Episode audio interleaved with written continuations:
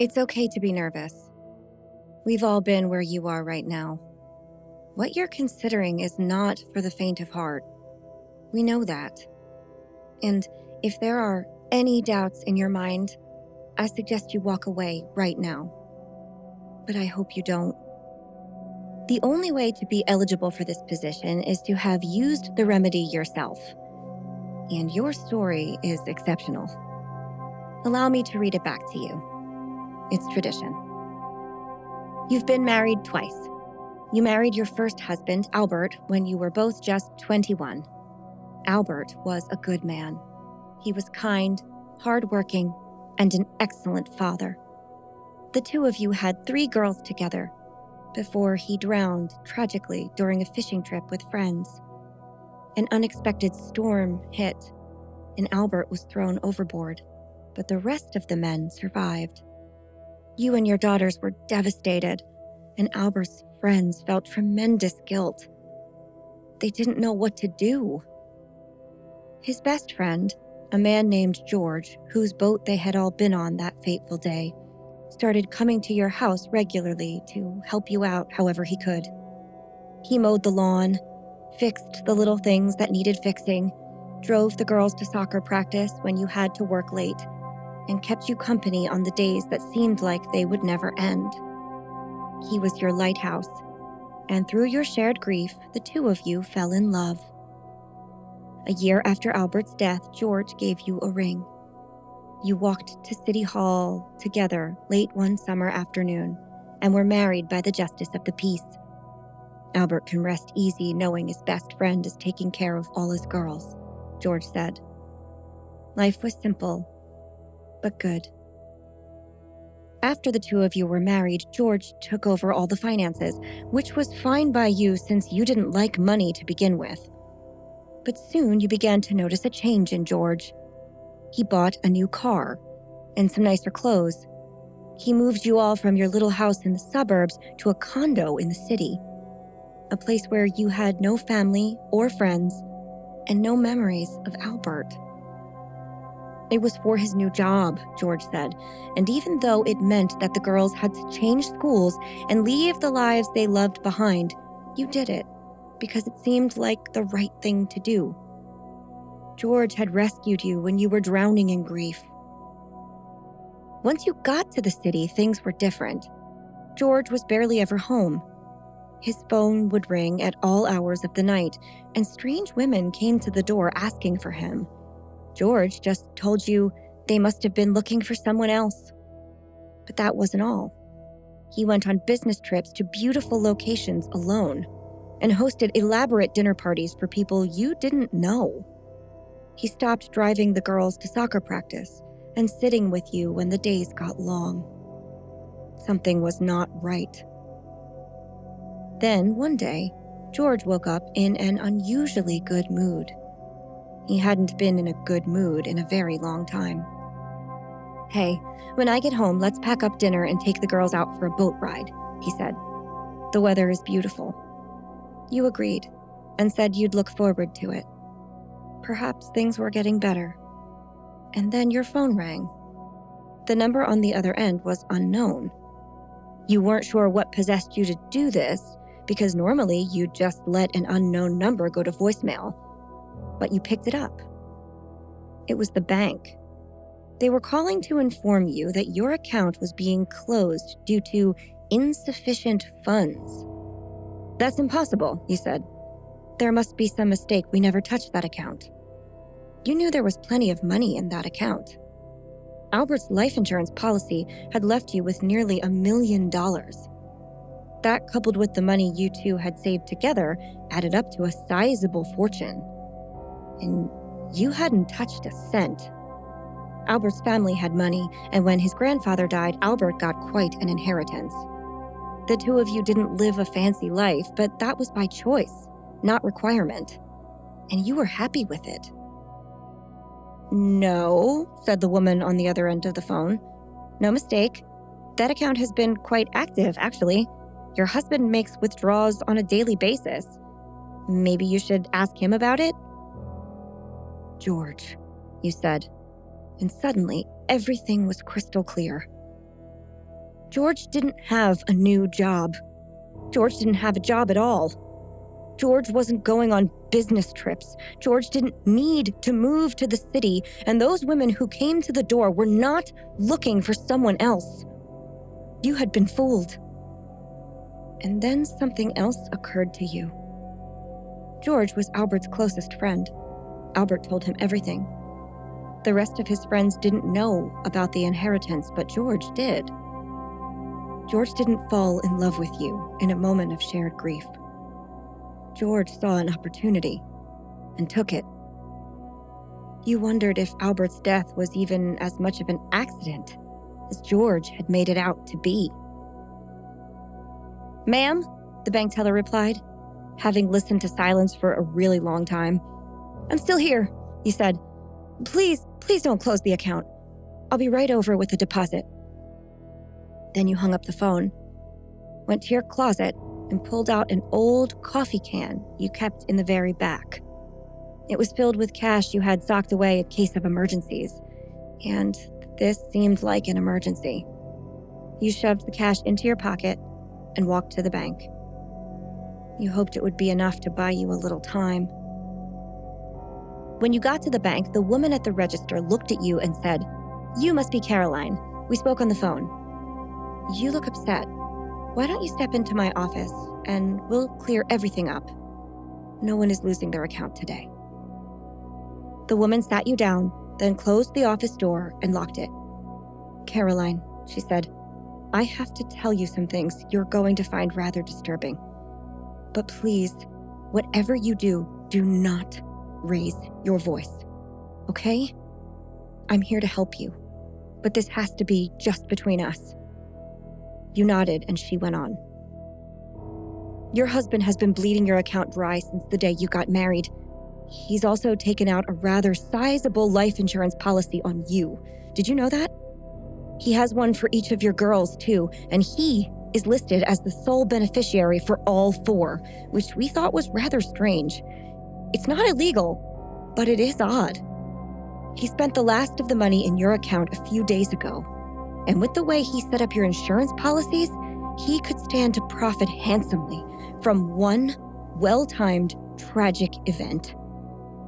Do you understand what I'm telling you? You nodded, then said quietly, almost to yourself, The boat ride. I think your family is in danger, the bank woman said, and I don't think you have much time. You nodded again and asked, What do I do? Take this phone number, the woman replied, handing you a card. In the parking lot, you will find a white car with a yellow heart sticker on its rear bumper. The passenger door is open, and there is a phone in the glove box. Call that number. They'll take it from there. You started to hand the woman your money, all the money you had left in the world that fit in one old coffee can. And she said, Keep it. You're going to need it. The journey you're about to go on is scary, but you'll never be alone. We'll take care of this account until you're safe, and you can pay us back whenever you're ready. This was a lot for you to take in, but you knew that in just four hours, your daughters would be home from school, and in six hours, George expected you to get on that boat. So things needed to move quickly. Look for the white car with the yellow heart, the woman said again. Do what I told you and do it now. So you did. You left her office, walked out into the parking lot, and there was the car, just like she said. You walked up to it casually and opened the passenger door. Once you were safely inside the car, you looked at the card. Sorelle del Cuore Giallo. It read in small print. And then there was a phone number. You dialed it, and I was on the other end of the line. When I got to your house that day, you were organized. I noticed your steely resolve right away, and I knew that meant I didn't have much work to do. It's one thing for him to try and hurt me, you said, but he went after my children, and that I will not tolerate. You never did get on that boat. You decided that it might be nice to enjoy a cocktail with George before you left, but his didn't seem to agree with him and that stomach ache soon turned into a terrible flu. One dose, two dose, three dose, gone. You never let money intimidate you again. You became an investing genius almost overnight. Your girls are set for life. You got your house in the suburbs back, and in your free time, you use your knowledge to help other women who have been financially ruined by a man get back on their feet. Life is simple and good. I noticed one more thing on the day I first met you, and this was how I knew I'd see you again. Do you want to know what it was? Your carpets. You had brand new, spotless, white carpets.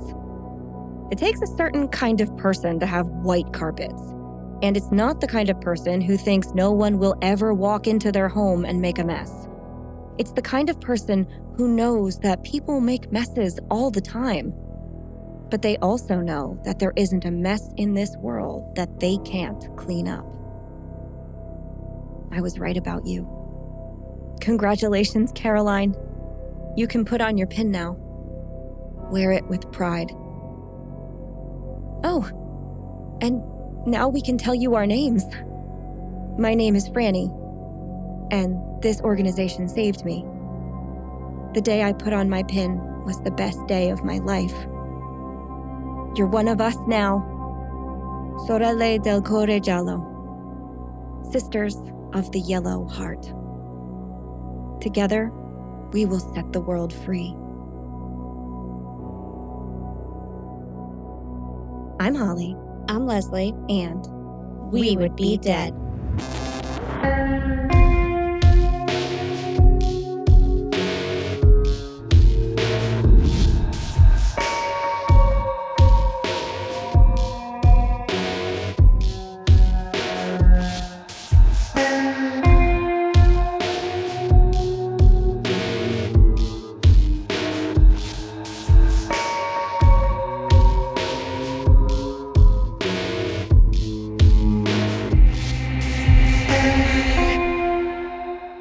Hey, Holly. Hey, Fiends. We are back for part two of our coverage of the rise and fall of the world's most infamous poison, Aqua Tofana, and the women who brought it out of the shadows and into ladies' bedchambers all over Rome. Yay. I know. You know, I used to think it was so strange that for a very long time, upper class married couples had totally separate bedrooms and bathrooms. Mm, We've talked about this a Yeah. bunch of times, Mhm. like, I'm in the ladies' bedchamber. The master's bedchamber is down the hall.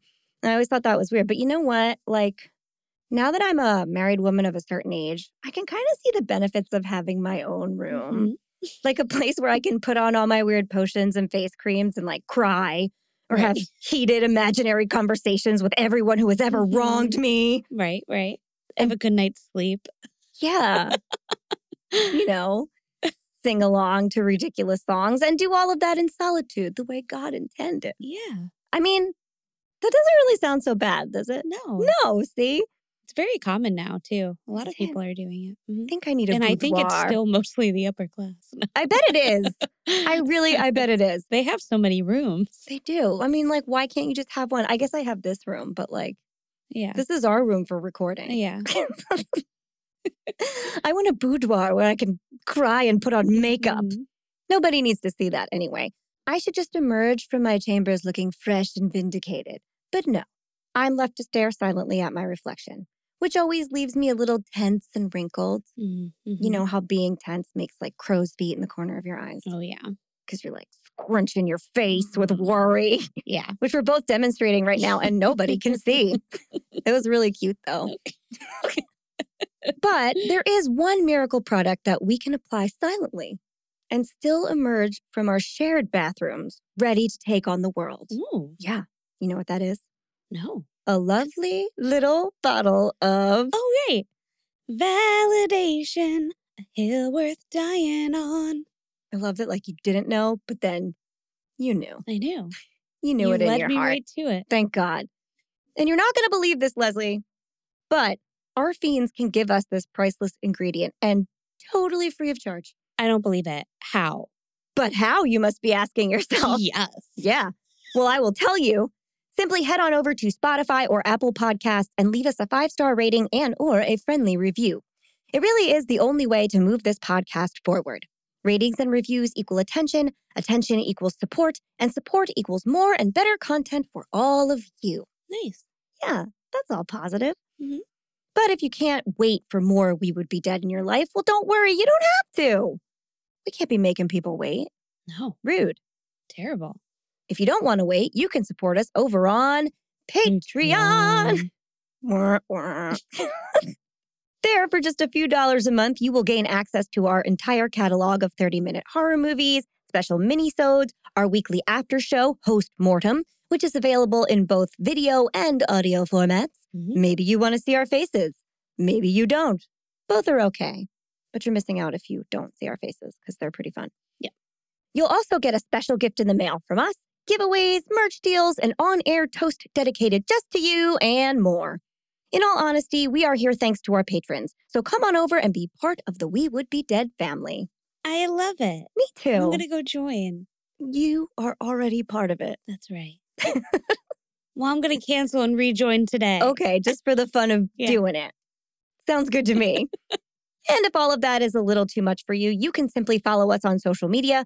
We are at Would Be Dead Pod anywhere and everywhere you get your content. You can like our posts, share our posts, like and share our posts, leave us a comment, post about your favorite episode. Let us know when you're listening. Tell a friend, tell a neighbor, tell the the friend you would trust with your spiritual grandmother's secret poison recipe. What's their name? Christy. Christy. Yeah. Yeah, good friend. Yeah. Then your friends and Christy, who we can trust with all of our secrets, Mhm. so that's good, can become fiends and we can all hang out together. I love it. Yeah, it's going to be a nice time. I can't wait. I think that's all I have in the way of announcements for this week. Leslie, do you have anything to add before we begin? No. No. No. Great. All right, then. On with the show.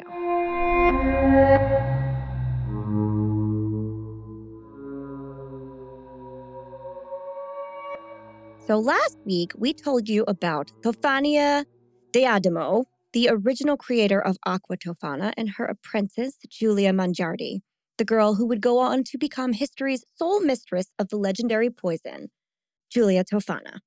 Julia's story is amazing. Was a good one, right? That was really good. Yeah. But it was the story of her stepdaughter, Gironima Spana, that really captured my attention. And this week we'll be sharing it with all of you. Now, we don't know precisely how Gironima's story began, but we know that it ended at the end of a rope at the Campo de Fiori in Rome on July 5th, 1659. And in some books, 1660 Sounds so epic. was pretty epic. Yeah. I will say that. And the year is so bizarre because she is not not Gironima. The arrests for this case begin in 1659, but they seem to begin either like right before the turning of a new year or right after it and Okay. books did not know how to handle that. Mm. So, so it's either 1659 or 1660. I say a little bit of both just so you guys know it could be either. The Campo dei Fiori is still there, by the way. Its name means field of flowers because back in the Middle Ages, that's what it was. But with the world developing at a furious rate, it soon became a city center where you can still find a palace and a large marketplace. So this is still in Rome, it's still the center of the city. And as time went on, it became the location of all of the public executions. We've talked about how executions were entertainment back then. Yeah. So they had to be in a place where like you would go to see such a thing, Mhm. right in the center of town. Exactly. Where they- Everybody was hanging out at the courtyard. Everybody was. And now they have like beautiful farmers markets and- there. Yeah. But, you know, in the 1600s, they were burning people at the stake there. They actually did that there. It's one of the few places they actually did burn people. Yeah. I mean, times change. they do change. and Geronimo was lucky in this regard because hers was one of the few executions at the Campo de Fiori that did not include burning. Mm. Probably because she wasn't Jewish or a heretic. They really hated Jewish people there, like Oh, a yeah. lot. Yeah.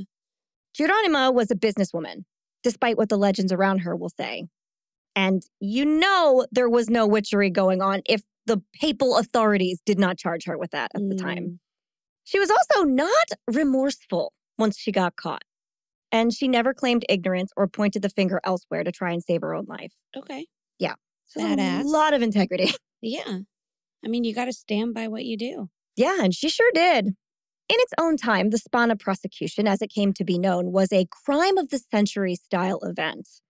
It was the biggest of all news. Everybody talked about it. Everyone with an outlet to do so wrote about it, and everyone else just eagerly listened to anything they could hear about it. Hmm.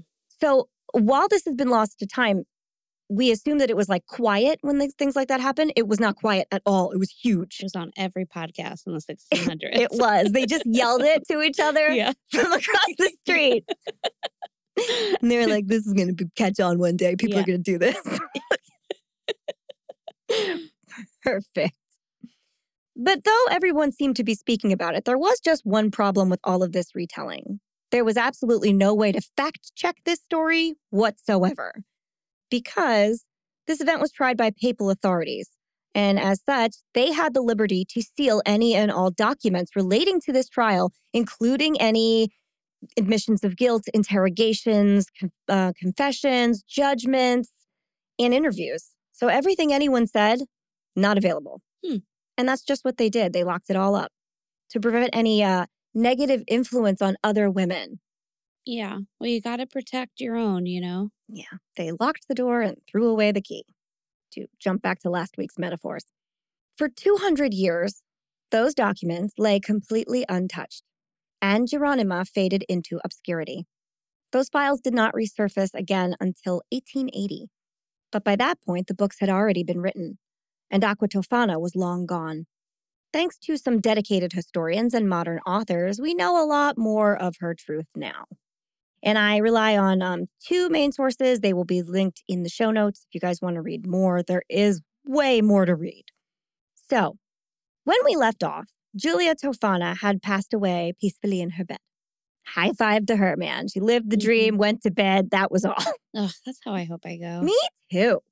And Gironima was left to run the business.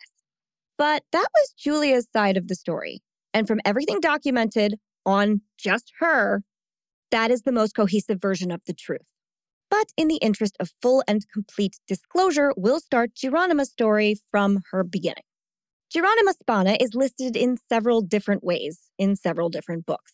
Her name isn't always spelled the same, ever, which is mm. very strange. Sometimes you will see her called Girolama Spala. Sometimes she's called Girolama Spara. I know. All In, these sounds so beautiful coming from don't you. they? Girolama, that one is harder to say. In more sensational older texts, she may only be referred to as La Astrologa, La Profetessa, and La Indovina. La profetessa? Profetessa. Like a professor? No, that means the astrologer, the prophetess, and the fortune teller. Okay. Prophetessa. Yeah, I gotcha. The other one would be profesora, I Yeah, believe. okay. So if, I, if Spanish is doing me right Yeah. right now. However, she did sign her own name as Gironima Spana on her confession. She's like, hey guys. this is how it's spelled. Why Yeah. is it different everywhere else? So we're just going to call her that Okay. because it's right. Yeah. So we do not know when Gironima was born exactly, and we know nothing about her birth mother. We do know her father was a man named Niccolo Spano because they masculine feminine last names back Mhm. then. And in Julia's stories, it is almost always said that Julia and Niccolo met when she fled from Palermo to Rome. But in accounts centered around Gironima, so when they're focusing on telling her story, it is said that Julia and Niccolo met in Palermo. Mm, Then Gironima and Julia fled the city together. okay. So I'll get back to this in one second. Niccolo was, quote, provisioning Spanish galleys and overseeing expenditures of Palermo's Ospedale degli Spagnol, which is the Spanish hospital. Okay. And that is a lot of big words for just the fact that he was like an accountant for the hospital, hmm. basically. Well, they got to make it sound more exciting. And they really did and make it way harder for me to read. So Yeah. that's good. And the accounts that are about Gironima also include the fact that Niccolo passed away while they still lived in Palermo. Okay. So this would leave Julia and Gironima together, still with Delfania, right? Now it's a trio of women together. hmm And then Julia and Gironima fled to Rome together, just the two of them. Right. So there are two versions of the story. I cannot tell you which one is true. Damn it. Yeah, when centered around Gironima, that is how we talk about it. These differences are small, but I feel it's important to note that they do change in a wholesale manner when shifting focus. I don't know why. I think the more accurate one is Geronimo's side of the story because there's more documents to back it up, but that's an opinion and you're allowed to form your own however you want. All right. Well, thank you for that. hmm These two stories do, however, converge in Rome at some point between 1630 and 1640. There, Julia remarried Cesare Ranchetti, the gambling real estate tycoon, and Gironima, at just 14, married Niccolo Ciauzi, the grain man. Oh, right, right. Remember the grain man? Yeah. Incidentally, grain speculation has a lot more to do with estimating future markets and turning a profit than it does, you know, actually touching grains. Mm, Wasn't Yeah. like he wasn't like graining around. right. So he was more of an investor than anything else, which does explain how easy it was for him to get himself into massive debt. Mm, God, if you married like anybody with investor on the end back then, you were just fucked. yeah. Don't don't do it. I feel like that can still be true. Probably can. Yeah, you're not wrong. and he did leave Gironima by 1640, and then he fled Rome altogether in 1655. So this is another really funny fact. They got married, and they stayed married for like they didn't they never divorced. He just isn't listed as living at the same house as her. Like three years after they got married, right. she just was like, "Well, now I live here by myself. That's all." Well, that's cool because now she doesn't have to get married again. it did work out to. very well for Yeah. her. I will say that. Yeah, fuck him. Yeah, he was a real peach, but he did her a favor by leaving. Yeah, And Gironima did not care. She didn't care. She was like, fuck that guy. yeah.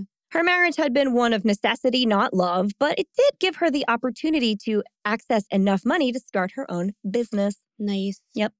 She had studied astrology when she was younger under her mother's brother, Andrea Lorestino. So we can surmise that her mother was something Lorestina. But that's all we have. It's the Mm. only thing we know about her. I suppose if you wanted to do a deeper dive, you might be able to find out her name, but I did not have the time. So maybe another day. Now, using the skills she had, which was astrology at this point in time, Gironima set up a shop as an astrologer. And as such, she also sold herbal remedies, tonics, and potions. This was not abnormal for someone who was an astrologer at that time. You would also be like, well, we can give you this remedy for that. Right. All part of the thing. very holistic, Yeah. very healing. Yeah, all Yeah. part of the fortune teller vibe back then. Lots of crystals. totally. and not against the church, Right. which now they'd be like, what are you, you weird heathen? But back then, it was just in addition to religion Mhm, that you had mhm. this, which is a very important distinction to make Right. because you would think that someone like that raised religious red flags immediately, No, but because they didn't. Yeah. I feel like um even now they're still they're still incorporating that. So for instance, if you go to like those sound baths, Ooh, that's something that like monks use and other religions use. So a lot of times you're like welcomed there and so there's a lot of people joining in that all have different beliefs. Yeah. But they all kind of come together as like we're all seeing maybe like to them they all come together because they're like we're all seeing the same god maybe but we're all coming at it from a different angle because Okay. we're all from different areas well, I like that a lot Mhm. better than this. This is actually just the Catholics of the time being like, well, you still believe in our God, right? And they were like, yeah, for sure. We're just talking about like what the stars might say or like Mhm, giving them a beauty treatment. And they're Yeah. like, cool, we're all friends. It's fine. mhm. But I do like your version a lot. That's nice. Yeah. But that's why it can work with like the catholic faith because then you can if it's all still with the same god but you're just looking at Yeah. it from different Yeah. areas yeah There you go. that's how you get away with it And she did. Gironima was very good at her job. And I don't mean the telling the future through the stars.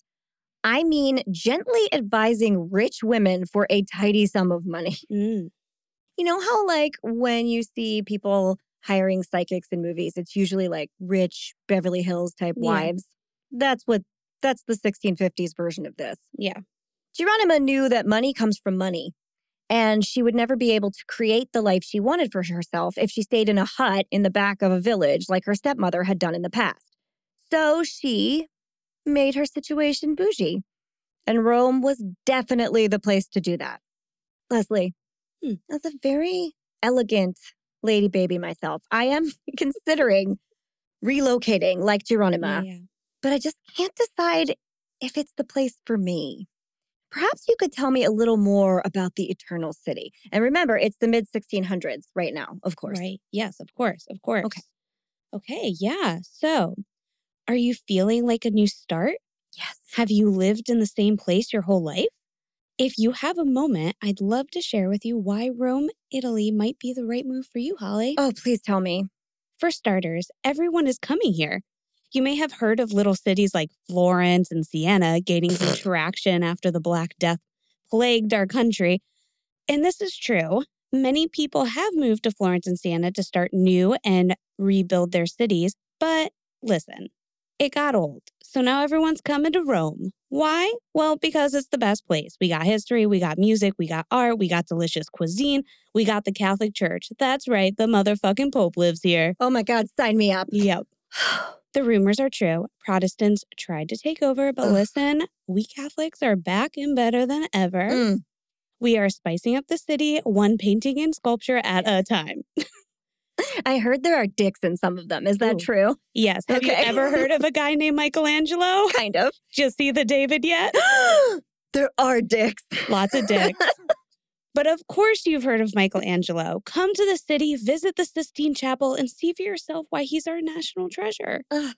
Right up there with Dave Grohl and the Pope, of course. and the Pope, of course. The art scene in Rome is booming. The Catholic Church had a wild idea to work with the artists and architects in our city to help revive everyone's faith.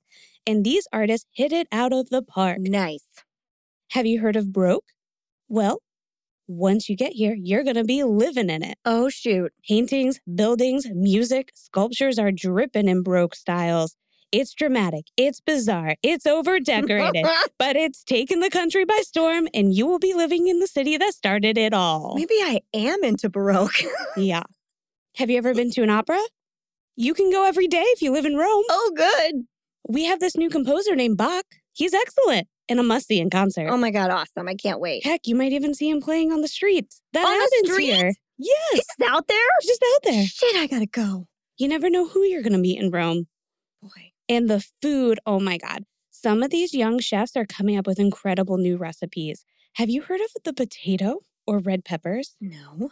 They're delicious. What? Not just pasta anymore. All I eat is grain. Yeah. the grain man told me that's all I needed. And it might be, but potatoes too. Yes. Some Romans are now even using something called a fork to eat with. What is this craziness? It's really neat. Apparently, the rich have been using it since the Byzantine era, but now it's everywhere. Get out of here. I was just eating things with my not. fist. Are you someone who likes to attend events and festivals? Well, Sometimes. We have loads of those. What? Enjoy a weekend of jousting, horse races, and even bullfights. Ooh. These events are great and bring all the locals out in the square for a good time, right where you can see a hanging. I love a bloody Yeah. sport. If you're worried about inclusion, don't be. Okay. Rome is one of the most inclusive cities in Italy. Is it? It is, Okay. especially for practicing Catholics. Oh, yeah. Whether you're dirt poor or as rich as the Pope, I mean King, you'll fight, you'll fit right in. the King Pope. Yeah, the King Pope. The streets of Rome are filled with people all over the economic spectrum. It really makes it a great place to network. Who knows? Your broke ass might run into someone with money and you'll fall in love, and hopefully your family can pay your dowry or else they go bankrupt. But Yeah. then the magistrate can marry you and you can have a beautiful wedding and Ugh. you'll no longer be poor and it's just like amazing. Oh my God. Maybe you can live in a palace. Mhm.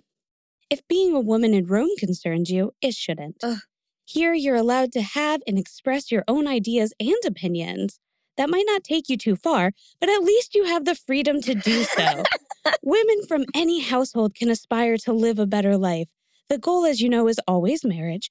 But as you have more freedom to roam around, pun intended, Mm, you may have a chance to marry up, and we do hope you find love in Rome and bear many males. Women are just too expensive. no to more have. of those, please. Yeah. Rome literally has everything you could ever want. So if you're someone looking to start fresh and to be inspired by everyone and everything around you, then come to Rome and live as the Romans do. I think I'm gonna now. Yeah, it's a great place. I'm gonna baroque it up. Yeah. I'm gonna see Bach in the street. Mm-hmm. Oh man. I will not see an opera every day. That's too much.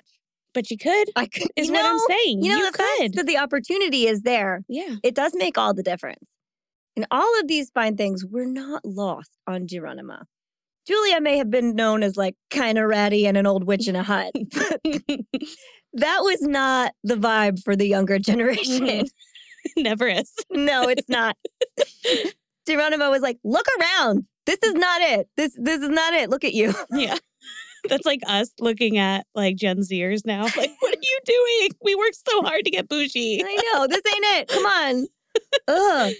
But Gironima did it upright. She dressed in fine clothing and surrounded herself with beautiful things and culture and art, all of which were acquired from clients as gifts, Yeah. mostly. Um, That's how you do it though. it is. Gironima was smart and charismatic, and she made friends quickly. And if you ask me, this may have been her most valuable skill. She was very, people liked her very quickly, Yeah. and they trusted her very quickly. Okay. The women she advised didn't really need their fortunes told. These are like rich, pampered women. But what they did need was a friend. They needed a person to comfort their fears and assure them that despite their challenges, they were in the right place at the right time, doing the right thing, and everything was all going to be wonderful in the end. I need one of those. Yeah, me too. That would be great. Hire yourself a psychic for enough Mhm. money, they will tell you that. Right. it's totally fine. Gironima also frequently traveled by borrowed carriage. Ooh, girl. Yeah, if you were traveling in a carriage back then, that was a, a mark of like you were somebody. Right. Yeah. And and she was held in esteem by all the people of Rome because of all of these things, all of these Mhm. appearances. Was she actually rich? No. No, she was not. But that didn't matter. She was perceived rich, and this earned her a place at their tables. Love it. Yeah. So she basically opened her own door to society in Rome. Mhm. And this was something definitely of that era because because everybody was mixed up in Rome now and they were all congregating together, Mhm. it was a little bit more accessible for even some of the poor women to like meet some of the richer women and then maybe get some things, even if it was like handy downs or something, but in good quality. So they were starting to live, like they were starting to be able to achieve like some better Yeah. aspects of life, And I even if they that- didn't have the money for it. Well, I expect it's also easier to integrate into a city where like every there there are too many wealthy families and Yeah. families in general for people to immediately know who you are based on who you come from. So you really could reinvent yourself there, like Mhm. you said. And Gironima didn't have any family. There were there were no checks and balances there. She came with Julia. That was it. She had the old lady in the hut who she was like, I swear to God, she's good. I swear. Mm-hmm. And people were like, oh, right, she'll sell me poison. So I do like her. And everything was fine. Now, we might think that money can buy happiness, but it can't, and it never really could. Although I would love to test that theory for myself. Yeah. Maybe in the future, I'll be able to. Okay. Gironima's clients, while outwardly charming and happy, carried sadness and desperation deep down inside, the root of which was always, always, always their marriages. Mm. we talked about this before. So these women might be rich and given every convenience in the world, but they were most often in marriages that they never wanted to enter in the first place. Right. Sometimes it was to men who had raped them as children. Mm-hmm. So while they didn't really want for things, their life certainly wasn't what they would have planned for themselves. Mm. And so Gironima joined forces with her stepmother, Julia. So she's like, I'm seeing that my clients, these rich ladies that drive me around in carriages, are also very uncontent with their marriages. So maybe I can kind of employ my stepmother's business in my own I like it. and it'll go well. And she was right. So she began selling a mysterious new product on her Mhm. shelves. Yes. Now, for Julia, it was enough to keep Aqua Tofana like an unnamed substance that people would ask for or she would offer, and she would just give them the little bottle and be like, here's your secret thing. Don't tell anybody. All done. But Gironima was too smart for that. She knew that in order to keep things safe for herself and for her clients, this liquid had to masquerade as something else. And with a little help from the church, she rebranded and called it Mana di San Nicolo or St. Nicholas oil. I love it. Yes, Sounds so nice. Santa Claus St. Nicholas. Yeah. That's the one. Yeah. Mm-hmm. So they weren't calling it Aqua Tofana at that point in time. and they started putting it in um, marked bottles. That's the Yeah. dif- that's where the difference here occurs. Mm-hmm. It was always cosmetics, but it was like just a plain bottle before, you know. I wonder if, because I know there wasn't like Santa yet, but I wonder if she still chose Saint Nick because he was like a gift giver. Oh no, she did. I'll get yeah. there. Okay. Okay. Um, and well, actually, the choice wasn't hers to make. It was what was popular in that place at the time. I got you. So if you're like me and don't uh, have the faintest idea what saint oil is, don't worry, I found out and I'm going to tell you. You might know. I did not Mhm. know. And yes, you can still buy some. Yeah. Online, which seems Mhm. reliable. I mean, you can also buy it in like church gift shops because old churches have gift shops, Right. But you can also order it on Amazon. Yeah. We'll link it. Yeah, we won't. but you can look for it, it's there. So, saint oil is a liquid that seems to generate spontaneously and flow over the a relic of a Catholic saint. Now, a relic, if you don't remember, is a body part. It could be a mummified finger, it could be a bone, it could be all the bones. Right. Who knows? Any part works. So it's kind of gross when you get down to it, but this substance was very popular among the devout, and it still is. The claim for this is that the oil was a kind of cure all.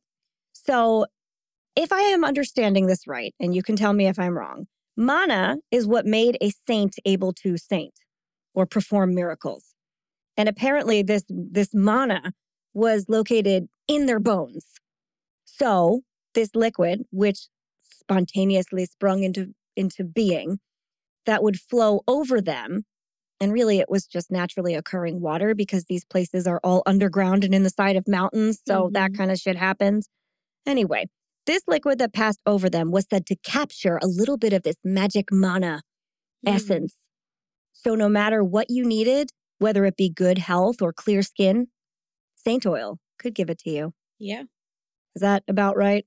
I think so. I don't know if you're as familiar with it as others, but that's to my understanding, that's what it is. I mean, they don't really talk about it now because that seems like snake oil kind of talk now. Yeah. I mean, you can still buy it. really they didn't really like condone that Yeah. when I was in school.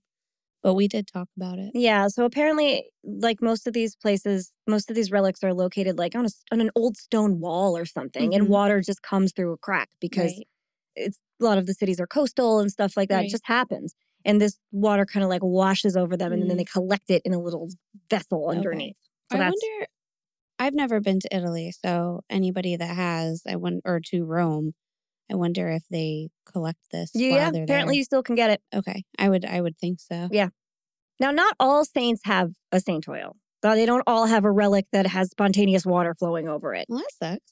It does. I mean, I would be really sad if I was went all through that effort to be a saint and nobody could sell my mana. I know. No good. But Saint Nicholas is actually rather famous for it. Hmm. His bones are said to be located in the Basilica Sant Nicola in Bari, Okay. and there is a trickle of water that flows over them, and you can you can still get it in their gift shop. Hmm. And uh, Saint Nicholas did have some pretty good miracles, if I do say so myself. Yeah. You guys remember the ham babies? yeah, they were great. If- Delicious. If you don't, if you don't, I'm going to give you a real brief synopsis of what is my favorite story that we've ever told, probably. So, um, in our Santa Claus episode, we talked all about St. Nicholas. So, if you want to find out about his whole life, go back and listen to that one. The title is Believe. I don't remember the episode number. I'll put it somewhere this week. It's around Christmas time though. It is. It's two years ago, Christmas. That's when it is. But St. Nicholas's best miracle was that during his time, there was an extreme famine in Italy. And he was walking through the town, as he did, Right. where people had resorted to desperate measures.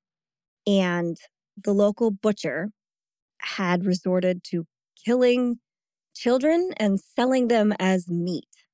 And he had taken three young children, three babies, and killed them, then put them in a, in a barrel full of salt and was trying to pass them off as like ham, as salted meat. Mm-hmm. But St. Nicholas was like, absolutely not. He walked into that butcher shop. He saw the barrel full of ham babies. He was like, get the fuck out of here, butcher. And he brought them back to life. Amazing. He took salty, leathery, dried out skin and made it baby soft. But I bet those kids grew up to be very salty. I bet they did. but you can see how bringing salted ham babies back from the dead is pretty impressive. Yeah. And we all want to take our salty faces and make them baby smooth again. So bring on the Santa oil. Yes. In addition to the fact, as you mentioned, he is like the patron saint of children, Mhm. youthfulness, giving gifts. I mean, like his miracles and sainthood really do lend themselves to a product you would want. Right.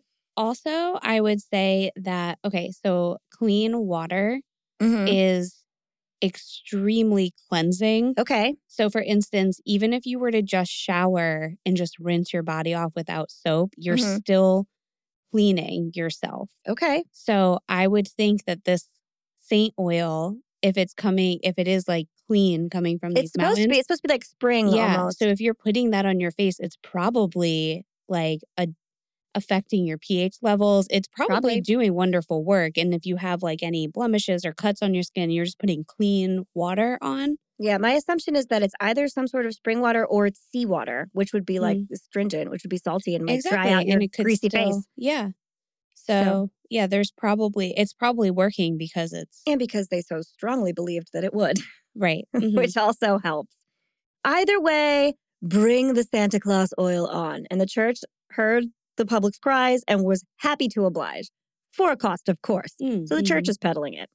So this water was bottled up, and I'm not sure why they felt the need to call it oil. It most certainly was not oil. It was and continues to be water. I, I, I couldn't tell you why. But it did sell like wildfire back then. And Rome, being a major Italian city, which was not that far from Bari, saw its fair share of the stuff come into its borders.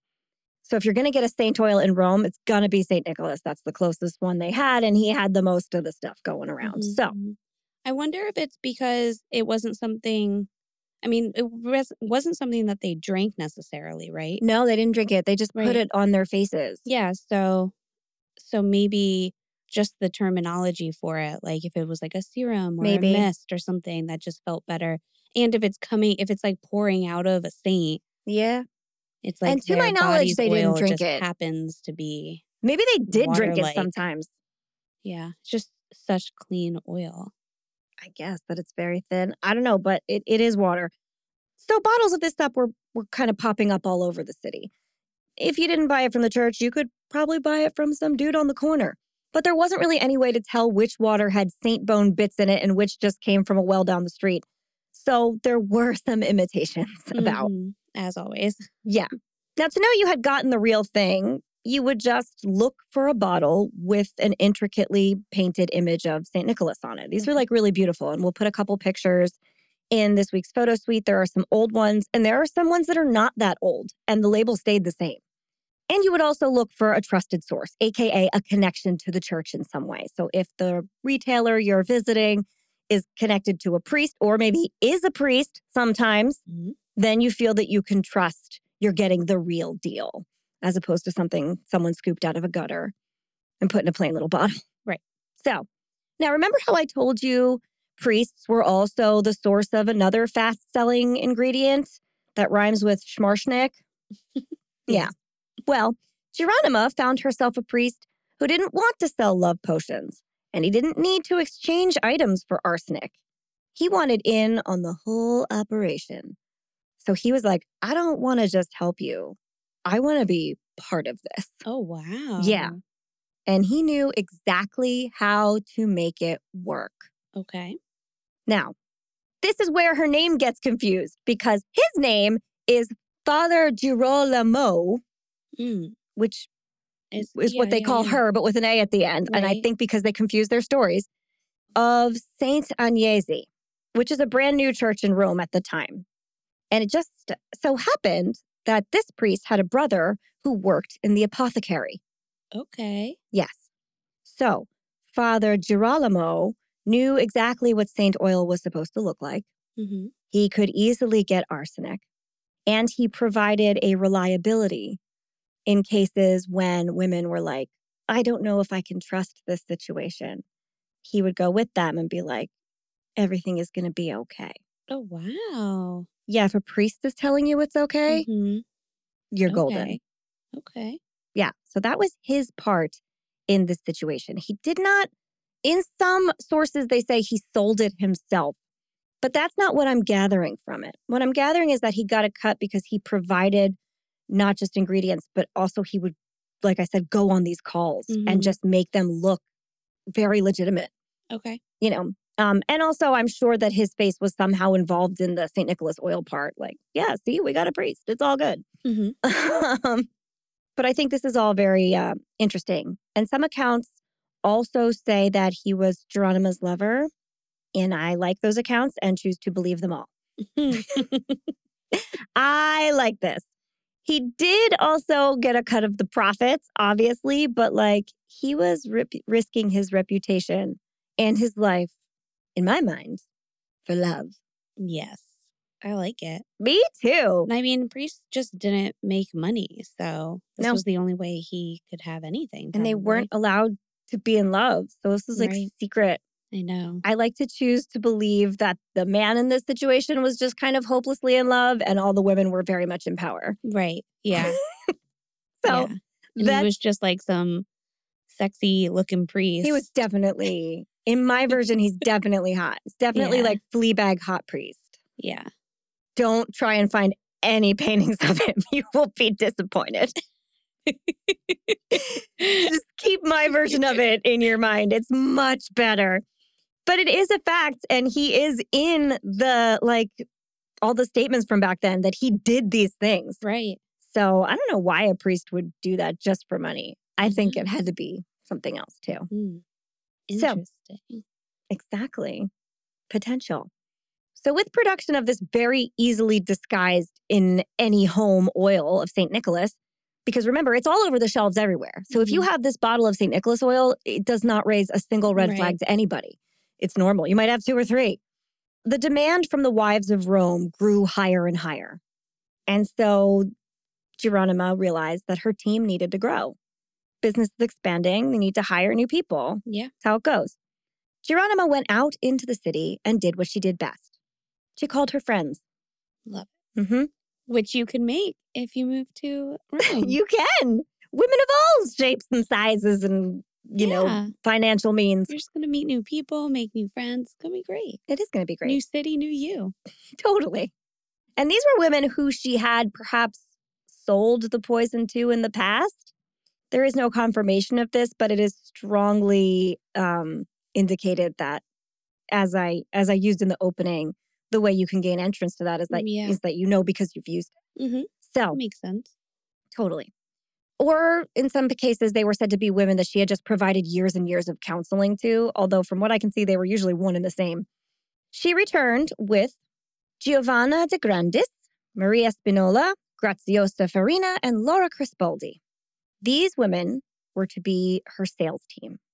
They were to take the poison, go out into the city, and sell it.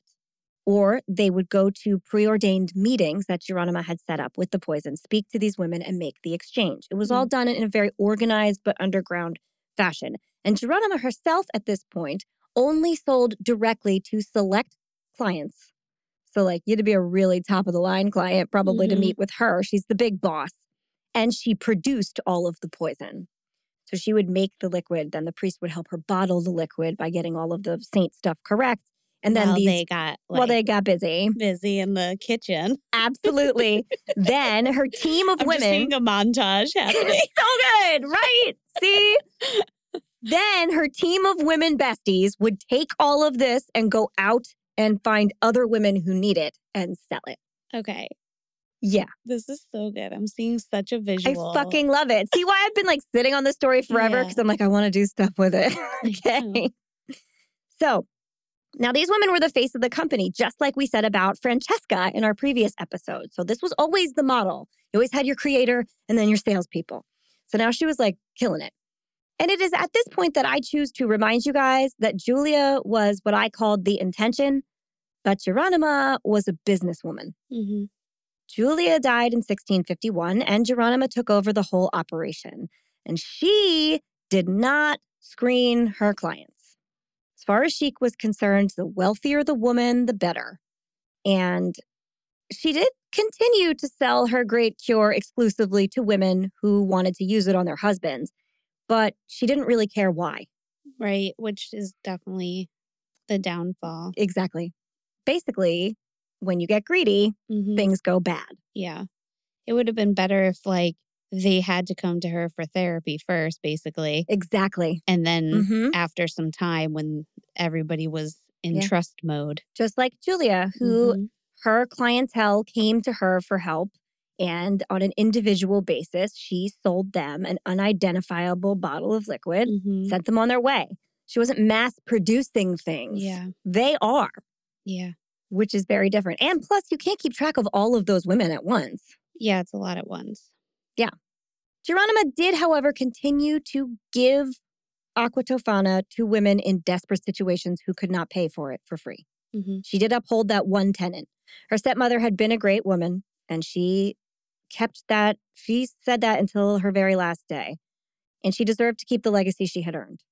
Gironima did not like look for women in trouble, and she didn't give it to everybody. But if a woman in trouble found her, she would help her out. So there was that. By 1658 or 1659, depending on the book you read, Gironima's business was running like a well saint oiled machine. Bottles of Mana di San Nicolo were everywhere. Some of them had mildly disgusting water inside, and others had deadly poison. But they were manufactured to look so similar that the only way to tell them apart, should you find yourself with one of each, was to try them, which I would not have advised. but we all know there is no way this could go on forever. With five saleswomen and another astrologer in Spain purchasing in bulk from Gironima, Oh boy. because she networked and found another woman who was like basically the Spanish version of her. And she was like, listen, if you want to expand your business, this is what you want. And she was like, yeah, I do. So she was like looking to start like moving to other oh wow. providers too. Like this was a major business. Gironima had created an empire, Pharmaceutical company, if you will. Yeah. And empires tend to fail to fall. Yeah. The problem with Rome would building know. Rome would know. Wasn't built in a day, had a hard time falling. Yeah.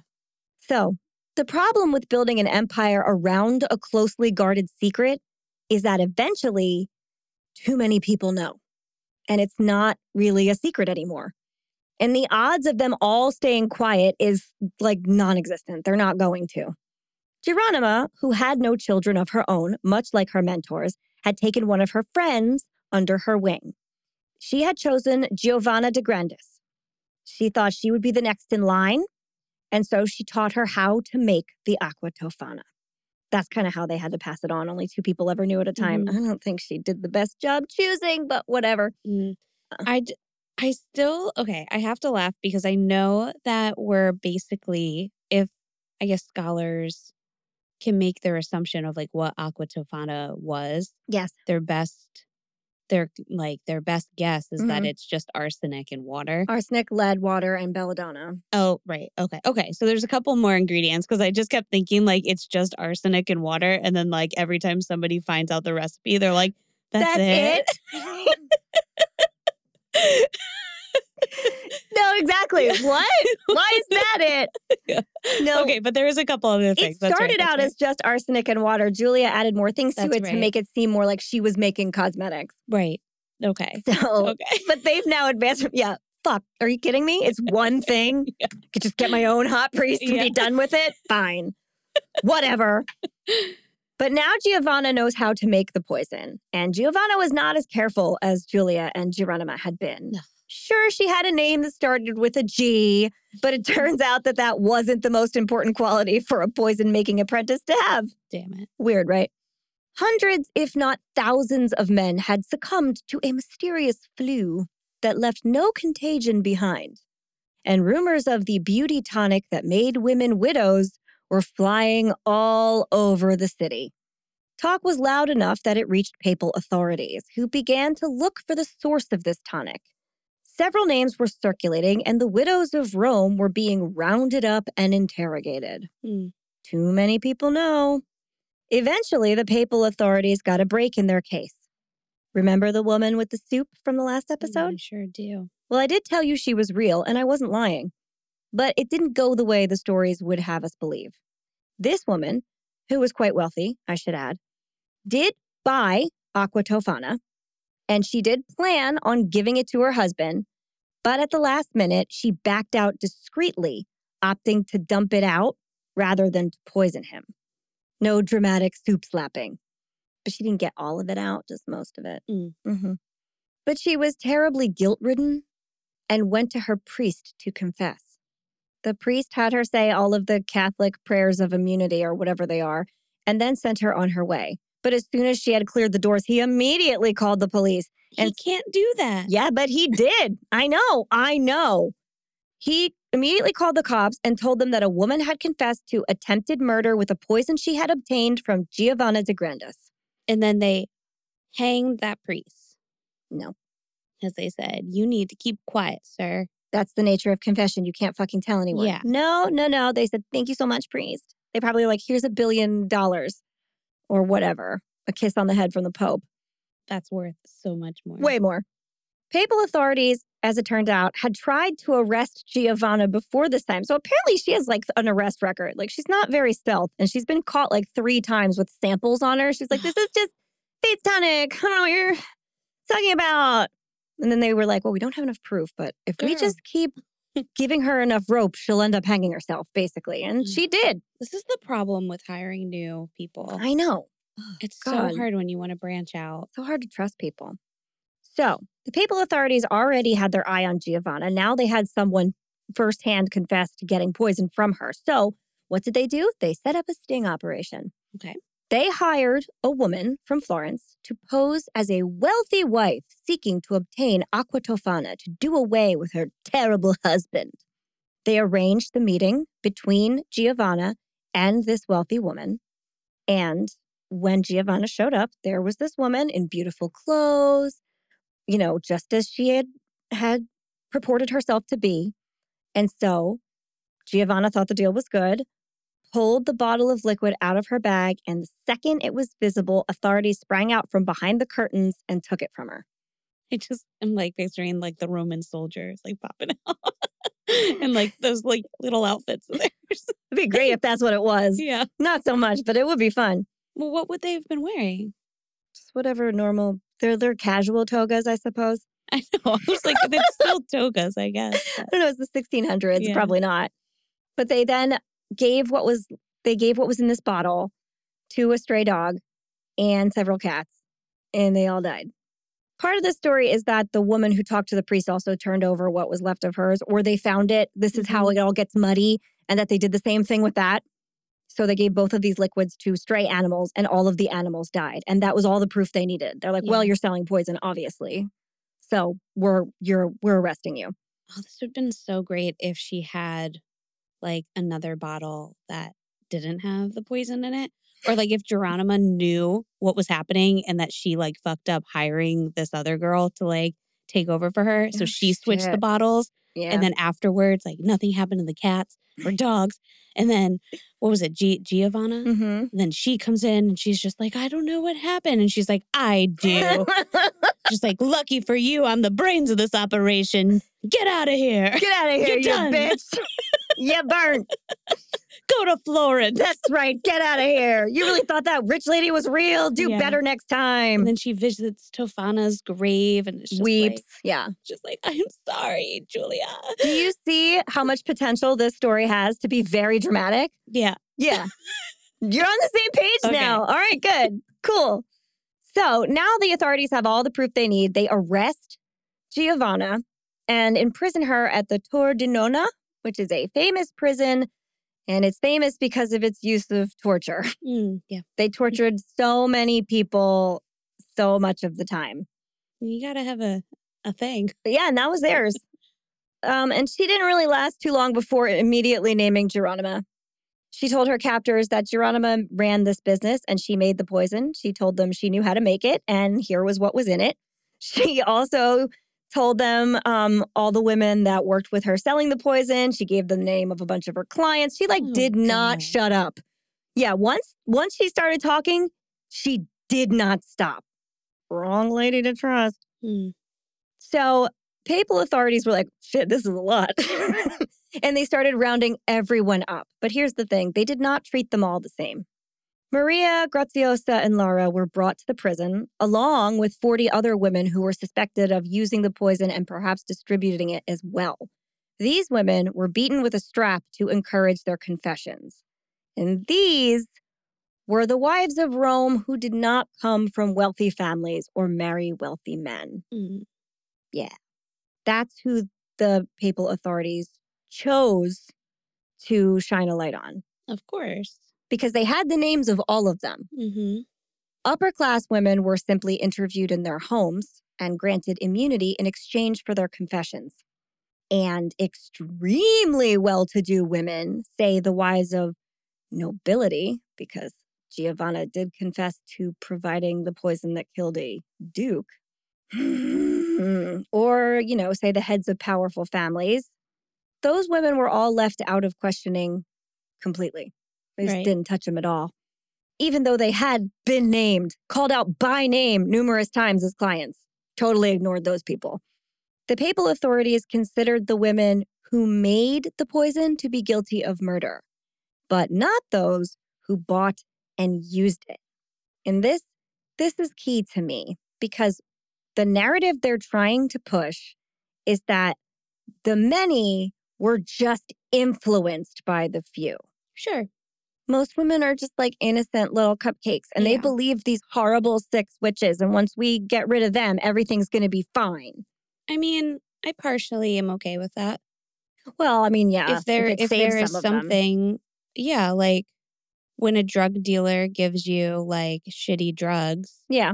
and then you take them and give them to somebody else to smoke with you or i don't i mean i know that that's not the same thing but like it shouldn't be on those people as much as it should be on the person that made it i and suppose supplied it but that's the other thing they simply sold them the bottle they Yeah. didn't make them use it they didn't watch them use it and some women had it and really never did use it they just kept it as a reminder that if they needed to they could yeah So once the bottle left the people who made it, left their Mhm. hands, they had no responsibility. They, they didn't know what became of it. sure but i do still i think i do find that appropriate Okay. I guess the link in the chain that I don't understand is that these are women that they could prove killed their husbands with it. Mhm. Like they used it and they were like, you're not guilty. It's them because they made it. And you clearly didn't know what you were doing. And they were like, yes. you know? yeah well they wouldn't have killed their husbands otherwise Yeah. Never. Who would ever kill their husband? Well, they, I mean, they might not have been able to. That's why they got Yeah. this. They were just stuck in their situations before these women came along and helped them. Exactly, which is why they're the bad ones, I Mhm. guess. I mean, it's all the same thing. It's just interesting to me that they really didn't choose to focus on the act of murder. They chose to focus on the act of like Yeah. production. Yeah. No, I agree. I would think that it would all be the same. It wasn't. least, that's that's the part that I was kind of interested right. in. But I do still, if they're going to go that route, then I agree with. Yeah. Of the that. literal hundreds of women that were named in this and that were investigated by the papal authorities, two clients were hanged. hmm Two. And you know what, though? I feel like Giulia and Geronimo would probably, or at least Giulia would be like, good. Yeah. I don't want them to be hanged. No, of course. I mean, but then again, this is where this gets murky because Giulia vetted her clients and Mhm. Gironima didn't. Right. So we don't know who was getting it. We but don't know. also, Geronimo, the people that she didn't really vet hmm were the ones that sold her out. Probably, yeah. Probably the like the rich people. Yeah, for sure. And they were they were the ones that got off anyway. So she probably would have felt horrible if Yeah. these like if the lower class women Yeah. were killed. It's all so morally hmm blurry, Yeah. uh, which is another reason why I find it so very interesting. So, anyway, Gironima herself was eventually brought in on February 2nd. This all started in January. She was brought in in February, but she would not say a fucking word. Because she's a boss ass. That's right. Well, that's not true. She said lots of words, but none of them were a confession. she was like, Mhm. I'll talk all you want. Do you want me to tell you about my family? Here's who I'm related to. We I wish they wrote it all down. I know, me too. I grew up in a coastal town. It was very nice. Authorities also immediately, this is in documents, could tell she was different. They describe her as confident, intelligent, well spoken, and self assured. So you know she has to go. right. She denied any involvement in any poisoning for months, even in the face of direct evidence presented against her. They were like, but we have that you did this. And she was like, that wasn't me. Yeah. Sorry. She wouldn't even confess to a priest, which is how they got a lot of those women. Like I mentioned earlier, dirty priests were telling on them. So they'd be sent to prison, and then the papal authorities would be like, Well, you have an opportunity to confess to a priest if you'd like. And they would tell the priest, and then they'd be done.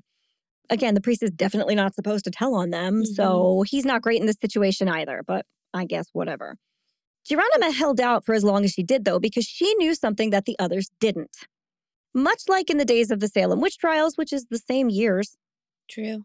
uh, a person could not be sentenced to execution unless they confessed to their crime.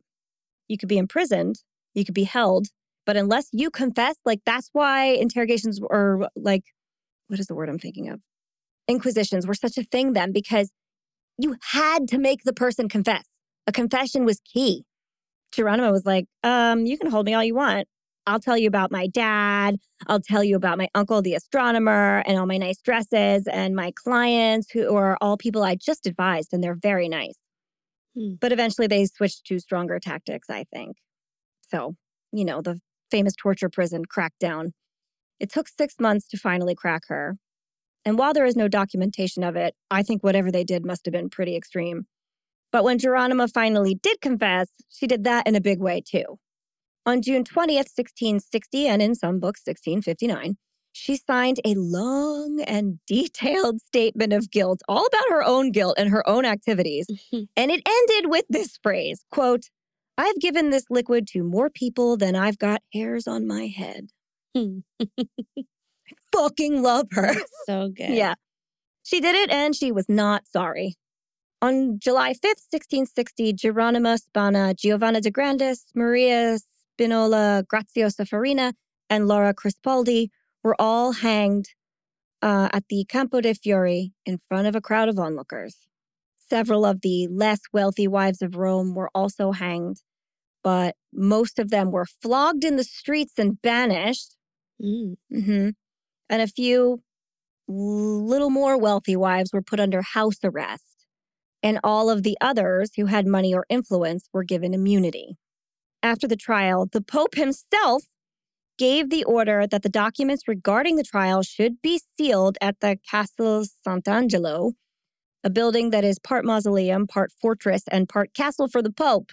Popes need a castle. They sure do. Today, it is a museum. The archives were not discovered again until the 1880s, when they were found in the Archivio di Stato in Rome. So these are just like the state archives, which they eventually were like, what is this? Hmm. Officially, the Pope said he sealed these documents to keep the formula for the poison a secret and protect the women of Rome from this horrible affair's bad influence.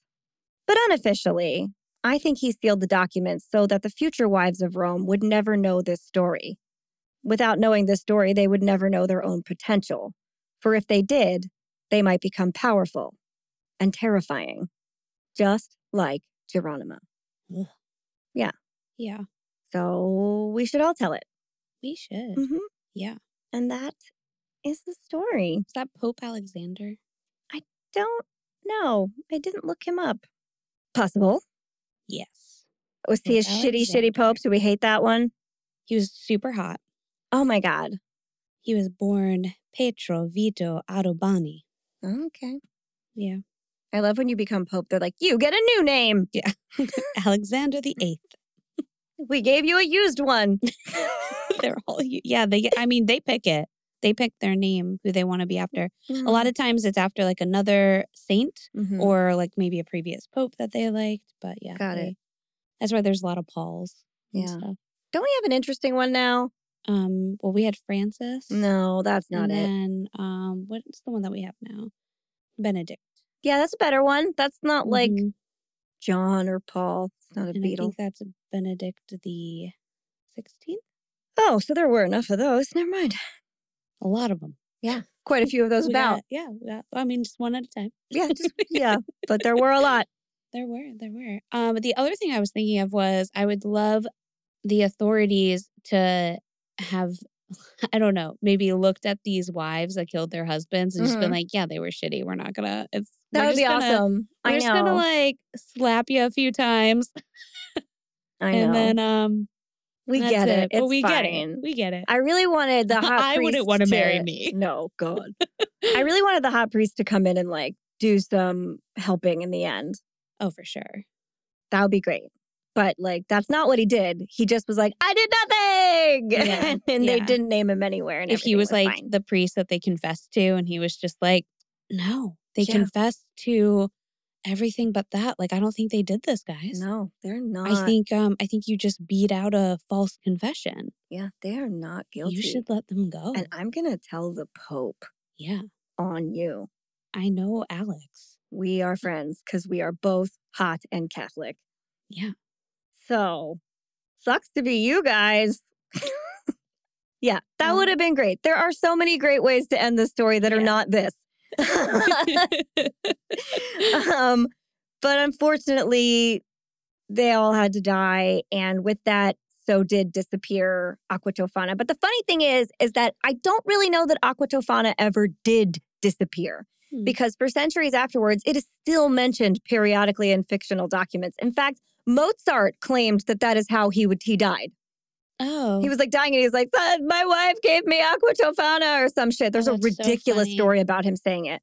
Um, but yeah, it's like nuts. It was very So- pervasive. this could be a true true crime tale then. Yeah. Could be. Even though Mozart had like a lot of problems. Yeah. But if he thinks he was killed, we can cover his case now. We can. That's true. I don't know. He was also very exciting. dramatic. so, That sounds perfect for us. yeah, there you go. but yeah, I mean, like, it's not like the poison ever fell out of, it never went away entirely. Right. The story of how it came to be, how it fell apart, and what was done with it was totally put in a blender as time went on. Yeah. But like, for all we know, women continued to use it. Yeah. It's always possible. In the mm. end, too many people knew about it. Too many people knew what to do with it. A lot of them probably still had it. I mean, that's the thing. People ruin everything. They do ruin everything. The best part of this, too, is that like you needed something like seven or eight drops of it in total. And they sold you a big ass bottle, which means to me that like there was leftovers everywhere. Right. They didn't also round up all of the St. Nicholas oil. They didn't do that. Well, I guess it would depend on what the dilution was because it would have to matter how much they were putting in. This bottle was concentrate because that's what you would put in their tea.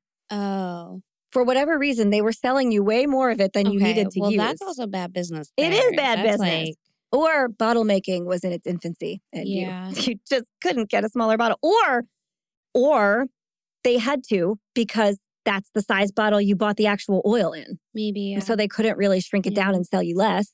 That would note that would like be a red flag. yeah.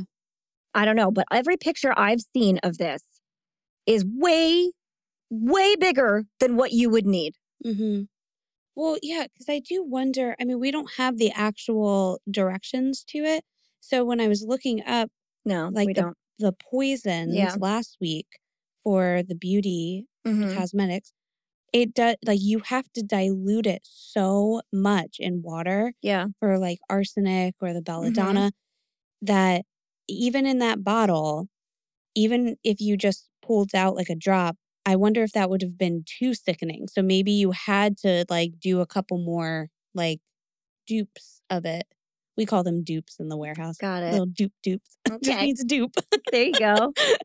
when it just needs a couple drops. Just a dupe I like it. with the pipette. Um, but yeah, maybe you needed like a few more. I don't well, I don't know. I just this like just it just probably had to be so much water to dilute it down so that somebody Yeah. wasn't just like convulsing right away. But if you're making a big batch of it and you're filling up bottles, you you don't have to put water directly in the bottle. Sure.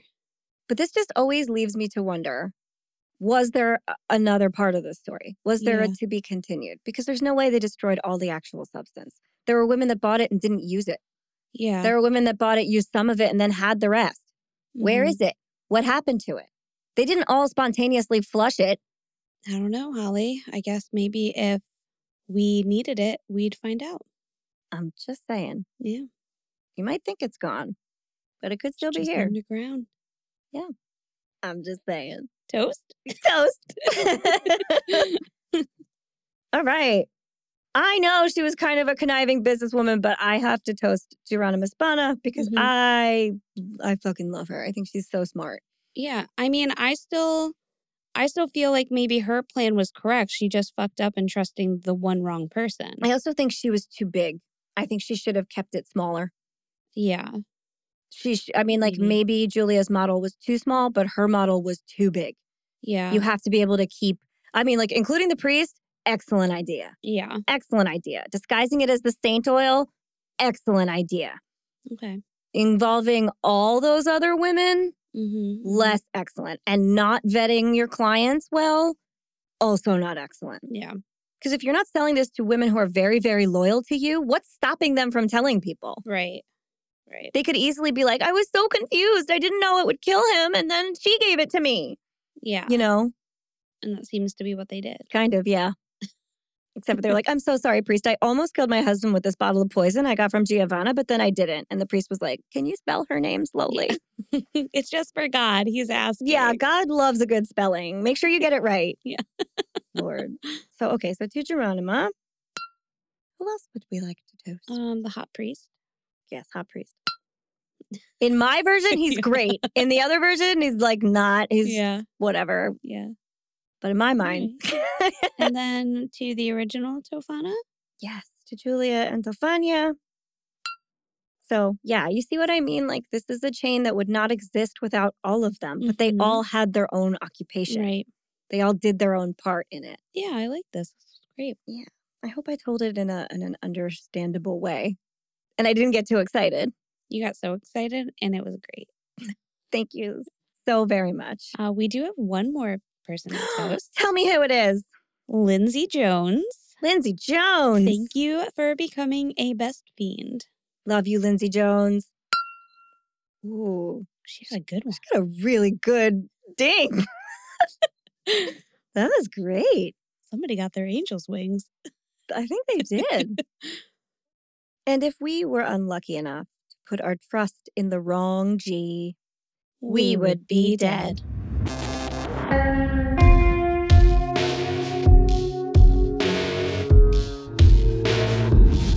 Thank you for listening to the We Would Be Dead podcast. Hit subscribe now to never miss an episode. Rate and review our show on iTunes. Follow us on Facebook, Instagram, and Twitter at Would Be Dead Pod. And join our Facebook group to discuss the podcast and more.